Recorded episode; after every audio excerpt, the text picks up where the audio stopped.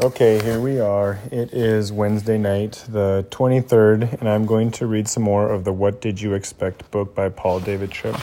I'm not sure if anybody is listening to this.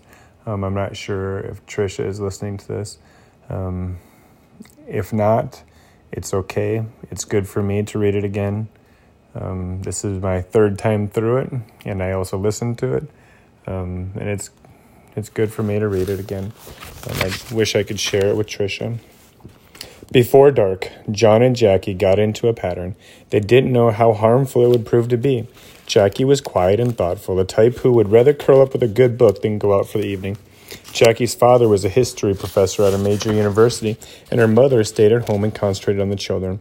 There was an attractive regularity to Jackie's home growing up. Holidays were always spent the same way, and every summer the family would spend a week at the same lake house.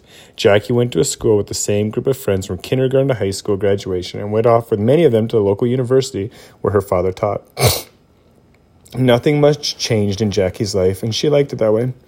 John was raised in big cities. His father was a very powerful lawyer who had worked his way up the food chain in a big time success. John had lived in Los Angeles, Dallas, and finally New York City. John was a big city boy. He loved the sights, sounds, and chaos of the city. John wasn't afraid of change. In fact, he liked it. He loved a new location with all its new challenges, and he was not afraid to do something he had never done before. So, this is how John arrived at a major university in a relatively small town. He had never lived in a small town, and he liked the fact that the university was the center of what was happening there. by the time he graduated from high school, John was ready for something new, and he determined to stick around until it wasn't new anymore. Jackie's family was quite careful, quiet and careful, there wasn't much ruckus in the house, even when they were celebrating something. The TV was used primarily for news, and the music that was played around the house was usually classical. Jackie's parents were careful financially as well, the result of raising four children on a professor's salary. They lived in the same house for 35 years, building one addition about 10 years after they purchased the house.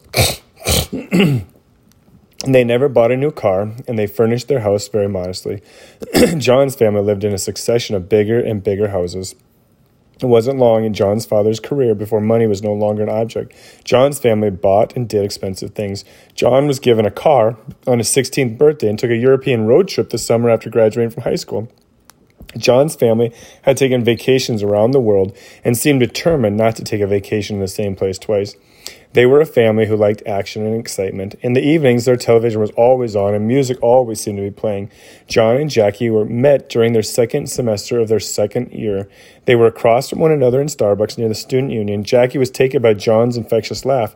Before long, they were talking, and before the conversation was over, they had agreed to get together later that evening for coffee. It wasn't love at first sight, but it was close. And John loved how grounded Jackie seemed. He had never met a girl her age who was so mature. Jackie projected a quiet confidence. She didn't need excitement or drama in her life. She seemed to know who she was and where she was going. She was a front of in, she was a fount of information about the town and the university. It made John feel like that he was always getting the insider's tour. And to top it off, Jackie was a very committed believer. Jackie loved how John seemed to want to live life to the fullest. It was exciting that somehow John got her to do things she had never done. She loved John's laugh and the fact that he made her laugh more than she ever had in her life.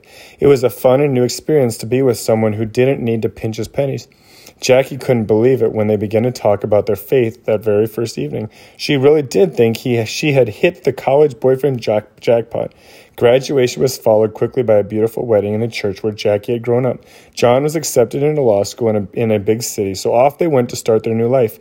But Jackie and John got into a pattern and didn't know how harmful it would be. There were two aspects to this pattern. First, John and Jackie hadn't taken time to think about how different they were in personality, lifestyle, and Christian maturity. It was all it was almost as if they didn't want anything to mess up the joy they were experiencing in their relationship with one another. They once yet once they got married, things immediately got sticky. It didn't take long for John's spontaneity and impulsiveness to drive Jackie a little crazy. No no two days ever seemed the same. Nights always seemed to be filled with some kind of activity. It seemed that she was on a ride that she could not get off, and if Jackie attempted to question or debate John's plan, John would pout. John began to think that if she if he saw Jackie with another book in her hand, he would lose it. It bothered him that she was so slow and methodical. It irritated him that she took so long to make even the most minor decision. He couldn't handle watching her labor over the outfit to wear to whatever they were going to. He was sick of her saying she just wanted to stay home. He had quickly grown tired of her constantly telling him that he was spending too much money, and he simply did not want to be told again how noisy he was. Jackie and John were tired of how both of them held forth their respective families as a better example of how to live. But Jackie and John had never examined how different they were from one another, and how these differences would tempt them to criticize, anger, and bitterness. but there was a second part of the pattern. They never talked about their moments of tension and disagreement, and they seldom asked for forgiveness for wrong attitudes, words, and actions in those moments of argument or debate. Night after night, they would go to bed tense and angry. Morning after morning, they would wake up silent, discouraged, or a bit better. Day after day, a bit, a bit bitter. Day after day, they would rehearse the events of the previous evening in their heads. There were many suppers where they would eat quietly, the silence broken only by the percussion of their utensils on their plate. John began to enjoy being away from home more than being at home, although he didn't know it at first. He would make any excuse he could to extend his day. Jackie began to wonder if she had made a mistake, although she wasn't aware that she was having the conversation with herself. And the fact that the two very different people had gotten married, and these differences created almost daily difficulties, but they were working harder to deny their difficulties than to deal with them, and that they were paying the price, and they, now they were paying the price. They were both discouraged and increasingly bitter, and it didn't seem to be getting any better. Jackie and John weren't in trouble because of their differences. No, they were in trouble because of the way they were dealing with their differences. They had established patterns of denial, wrong communication, anger, and unforgiveness, all without decisive moments of resolution. They were sucking the life out of their marriage, and they didn't even know it. Sorry. So, what should you do as you are confronted with the daily differences between you and your spouse when it comes to the way that you think about and respond to the issues and situations of daily life? Let me suggest steps of productive pattern that will work to strengthen the unity, understanding, and love of your marriage as it again and again calls you to reconcile with one another. 1. Face reality. It never works to deny, reject, or avoid reality. You simply cannot deal with reality in a way that leads to change by refusing to face it. Yet I'm afraid that this is exactly what many, many couples are attempting to do. They work to convince themselves that things are not as bad as they seem, that things will work out, or that they just need to give things a little more time. Perhaps they are afraid that in attempting to deal with things, they will make just make things worse. But inaction is seldom an effective course of action leading to change. Reality is something you should always face. The truth is something you should not be afraid of. Here is where Scripture provides the exact model that we need. I am daily appreciative for the way the Bible deals with reality. Scripture is, on one hand, brutally honest. The level of honesty in the Bible never fails to stun me. The blood and guts of broken world filled with flawed people is on every page of the Bible. These are stories in the Bible that force you to deal with how dark and dangerous things can get in this fallen world. There are passages that require you to accept things about yourself that you would be tempted to deny. On the other hand, the Bible is the most hopeful and encouraging book you could ever read. Scripture's offer of life, real and eternal life, is on every page in some way. The whole story of the Bible marches to a glorious end with, where sin and death will die and things will be, be right forever. Why do we have, why do we, why do, I can't talk. Why do we have both these themes in the Bible? Because God is inviting us to understand that when we place our trust in Him, we don't have to sacrifice either honesty or hope. The honesty of the Bible is not softened by its hope, and the hope of the Bible is not negated by its honesty. Because of who God is and because of the grace He has given us in Jesus Christ, we can face reality unafraid. We can look difficulty in the face and not panic. You can face your differences with honesty and hope, even on days when those differences seem huge and unity seems distant. 2. Deal honestly with your anger. As with reality, it never works to deny your anger. You know how it works. You know your wife is angry because there is more pot and pan percussion than normal as she is preparing dinner. So you go into the kitchen and ask her what is wrong. She replies rather sharply, Nothing's wrong. You respond, Honey, I think you're angry about something. So she replies, I'm not angry. It makes me so mad when you accuse me of being angry. I'm just trying to get dinner on the table. It would be helpful if you would leave me alone and let me do what I need to do. You say, I think we need to talk. And she replies, as she turns her back on you, You don't want to talk to me right now. One of the most important steps in dealing with your differences is to admit to it and own the things that are going on in your heart. You need to admit and confess when you have been irritated, impatient, or angry, and you need to own the wrong things you have done or said in those moments. I was always amazed when I would counsel couples who had struggled with their differences for years and that they would begin to admit and confess their anger for the very first time in my office. If you are going to deal with your anger, then you must be willing to overlook minor differences. You cannot live with another person and make every difference equally important and equally an issue between you. Some difference are not some differences are not important at all. It is not important that you and your husband or wife don't always like to eat the same thing or appreciate the same kind of movie. It is not important that one of you is neater than the other. There is plenty of room for these kind of differences in a, in the life of a good marriage. When dealing with the differences, you must prioritize the places where there should be some kind of functional unity in order to cooperate. For example, it is probably not workable or healthy for you to attend different churches. It wouldn't work to have different approaches to parenting. You have to reach agreement on how you are going to approach your financial decisions and your daily use of money. These you cannot and should not overlook, but there are many places in your marriage where you should allow your differences room to breathe. There is one final thing that is essential to commit yourself to do. Deal with your anger before it gets dark and you go to sleep. The failure to do this was a fatal error for John and Jackie. It allowed both their anger and their hopelessness to grow. Paul gives wonderfully practical counsel. Be angry and do not sin. Do not let the sun go down on your anger and give no opportunity for the devil. Ephesians 4 26 to 27. Each of us, each of his three directives here is helpful. First, in a commitment to keep short accounts and deal with things humbly and quickly, don't be angry and don't give away don't give way to sin. There are many things loaded into these words, but there's one commitment you must have. When you are angry, resist going where your anger is leading you. In Jesus, you do not have the power to say no to the desire to indulge your anger by saying and doing things that you shouldn't. When you do this, you are complicating your own trouble, layering more hurt on the hurt that is already there. Next, in marriage, it is vital to refuse to let the sun go down while you are still angry. I cannot tell you what a protection this biblical directive was and is to Luella and me. We determined from day one that we would not go to sleep angry. Sometimes that meant we would be lying in bed, propping our eyes open, waiting for that other person to ask for forgiveness first. But we were protected by keeping short accounts, and bad moments were not allowed to grow. Paul adds one more thing. When you have done sinful things in the heat of anger and have refused to let refuse to deal with what you have done before you go to bed, you give the devil an opportunity to do his nasty work and un- nasty work of deceit and division. It is amazing how if you give hurt and anger time, they will grow even though nothing further has happened. So keeping short accounts by dealing with your anger humbly and quickly is a great protection for you and your marriage. 3. Communicate in ways that are wholesome. What we have done with our understanding of wholesome talk is sad. We have reduced wholesome communication to vocabulary. That is, wholesome talk is understood as little more than refusing to speak a certain set of words. The biblical definition of wholesome communication focuses not much on our vocabulary, but on the intentions of the heart. Let's consider the words of Paul again. Let no corrupting, unwholesome talk come out of your mouths, but only such as good for building up, as fits the occasions, that it may give grace to those who hear. Ephesians 4.29. In addition to the word unwholesome is mine. The, in, the addition of the word unwholesome is mine. Every one of our marriages would benefit from a daily commitment to speak to one another in this way. When you are dealing with your differences and the hurt and anger that has resulted, it is essential that you commit yourself to communicate with your spouse in a way that lives up to the biblical standard of wholesome communication.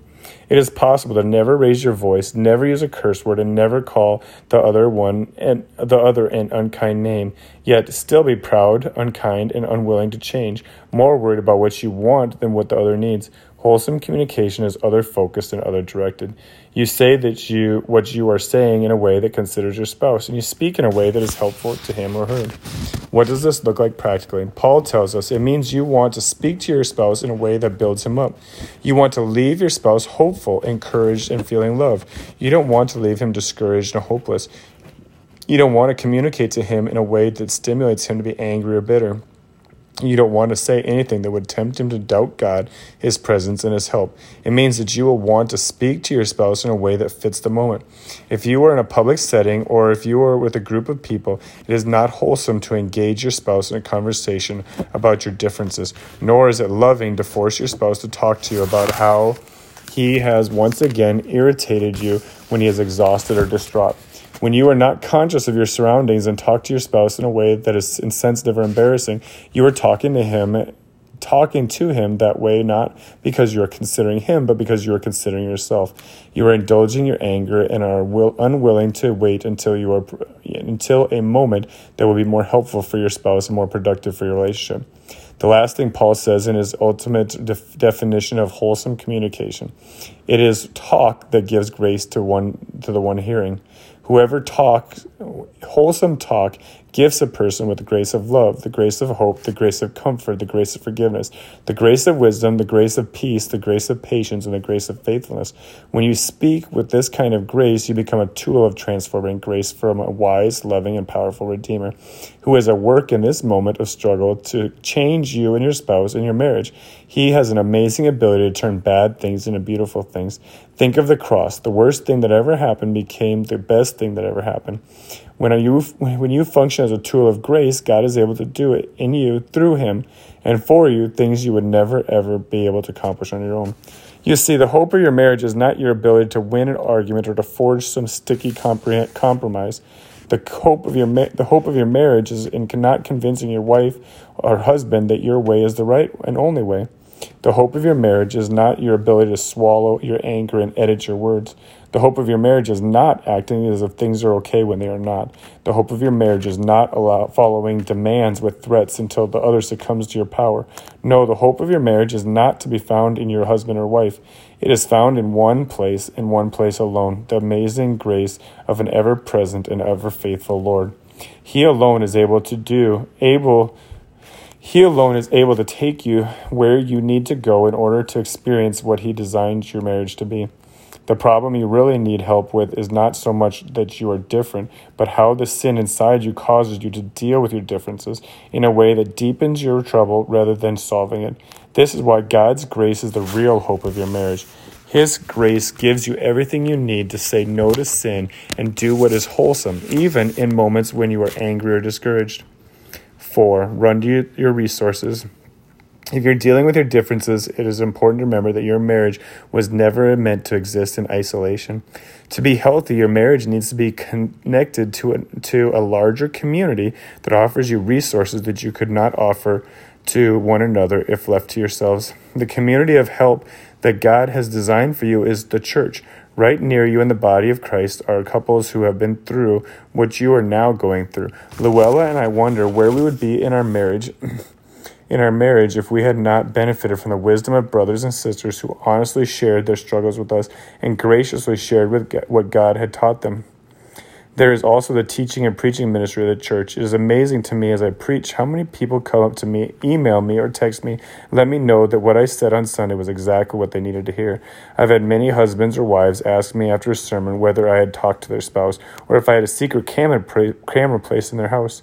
God will apply His word if you your situation, which word to your situation with a specificity that no preacher in his best application moment would be able to. Then there are the sacraments of the church that is so powerful to remind you of who you are as a child of God and amazing gifts that are yours because of the broken body and shed blood of Lord Jesus Christ. Along with this, there is the encouraging and strengthening fellowship of a small group and the insight and hope that can be gained from solid Christian books. You are not alone. God is not unkind and unfaithful so as to leave you without the resources to do what He has called you to do.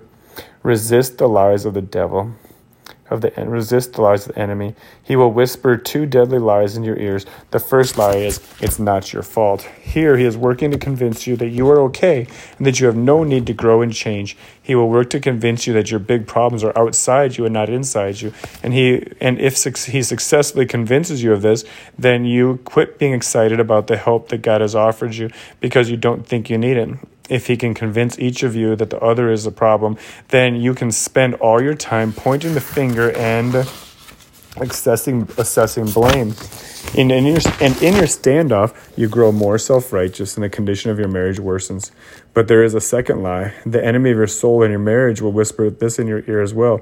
You don't have enough. He will work to convince you that you simply do not have what you need to face the realities of your differences with hope and courage. He will tempt you to give in and give up. He will tempt you to run and hide. He will tempt you to give way to things that you have a, have the power to resist. He will work to make you feel poor and weak. And if he can't get you to minimize your sin and doubt God's provision, he's got you. And if he can get you to minimize your sin and doubt God's provision, he's got you.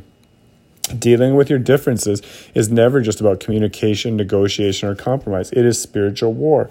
You are still a sinner, and so is your spouse. You are both capable of desiring, thinking, speaking, and acting in ways that are not only fundamentally wrong, but are destructive to the unity, understanding, and love of your marriage. It is never just the two of you. You live in a world where evil still exists. You and I cannot live in a world with a lazy, comfort oriented, peacetime mentality. The war still rages. We must be wise and alert, good soldiers in a war that is being fought for control of our hearts. Six, create something new. Marriage was never intended to be a lifelong series of his, his way, her way skirmishes. Your home, your lifestyle, and your schedule shouldn't reflect the vision, taste, desires, decisions, or instincts of one of you. No, God has intended your lives to become so fundamentally intertwined, so beautifully woven together in every way, and so much a reflection of a daily commitment to cooperation that the only term that could be used for your uni- union is one flesh. You have celebrated your created differences and how the influences throughout your life have shaped you, each of you. But you have also caught the vision of how God has chosen you to be melded together in marriage in a way that makes you, makes each of you better rounded in experience and perspective and more mature in character. In other words, by God's grace, you have made use of your differences to become better people, better able to what God created you to be and to do what He created you to do. As I sat with John and Jackie and listened to the story of the hurt and disappointment of their marital struggle, I was impressed at how skillful they had been at living separately together. They had not become one flesh in any way. They had become increasingly irritated by their differences and increasingly distraught with their fact that they had gotten to a place where they where it was practically impossible to do anything together without a major debate that would quickly descend into a debilitating argument. Hurtful things were said and done, leaving each of them determined never to go through that again. So rather than following the pattern we have been considering for, of growth and appreciation and unity, they dealt with their differences by living separate lives, and they worked to win the day and control the outcome when it was necessary to do something together. Night after night, they would go to bed discouraged or angry, and the more this happened, the more they separately wondered if they had made a terrible mistake. Yet the more I got to know John and Jackie, the more I could see God's wisdom in bringing them together.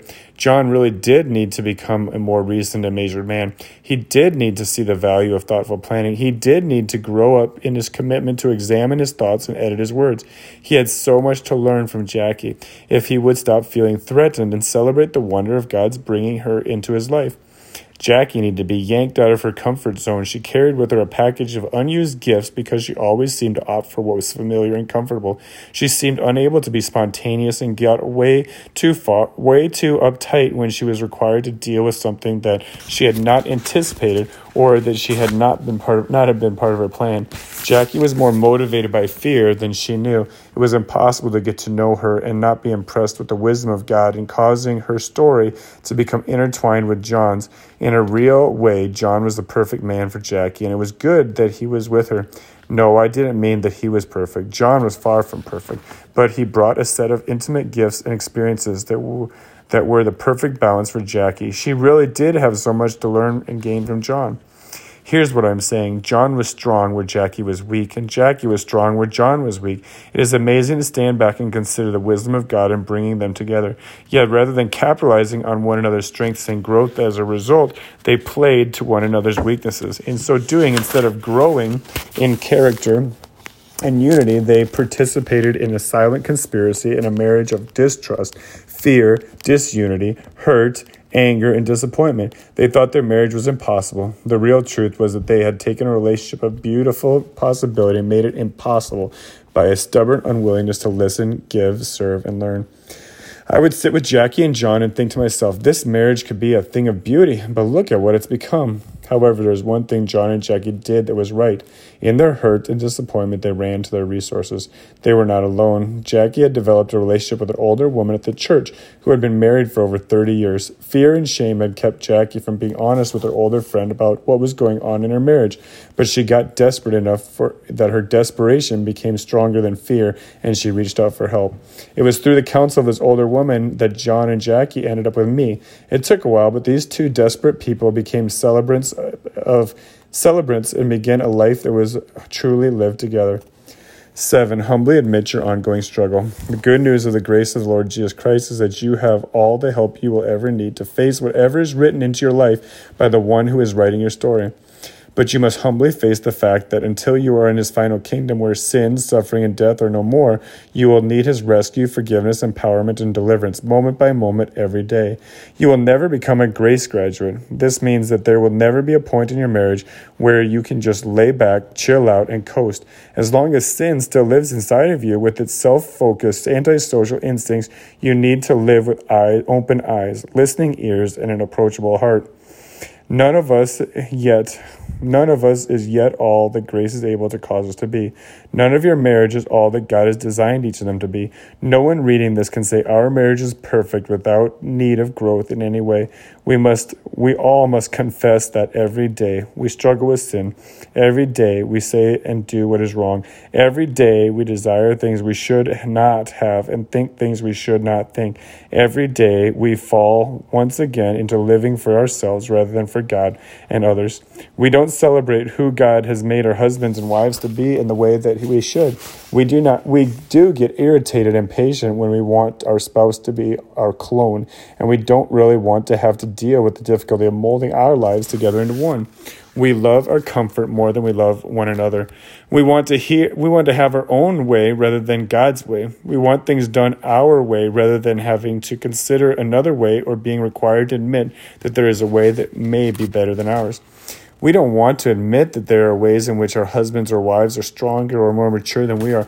We don't want to admit that not everything we can be reduced to moral right or wrong. We don't like having to live with differences. We each have to humbly admit that the struggle still goes on, but we do not have to give way to fatalism or cynicism because grace guarantees that, that you are not alone. Grace has bound Jesus to us and us to, to him forever. Grace is working to pry each of us out of our tiny little kingdom of one to live together in lushness of God's big kingdom of love. Your King and Savior is at work even when you have given up. He loves you even when you don't have sense enough to love one another or to love Him in return. He is working outside of you to produce in you a sense of need and working inside you to give you what you need. You never arrive at a location where He is not present. You never live in a relationship without Him being there as well.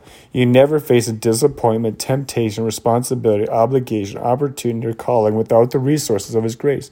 In your darkest moment, His grace lights our way. In your darkest disappointment, His love gives you great. His love gives you hope. When you are weak and exhausted, His strength gives you a reason to go on. When you're confused and don't know what to do, His wisdom gives you direction. In the moments when you feel wounded and alone, He comforts you with loving and healing hands. When you have lost your way, He seeks you and finds you and brings you back. Your hope of a long term, loving marriage is found in one place God's love for you. Admit that you need it, and then give yourself to celebrating that this God of love has brought you and your spouse together for his glory and your good. And remember, he will not call you to a task without giving you in his grace what you need to do it. That's the end of chapter 14. Good night.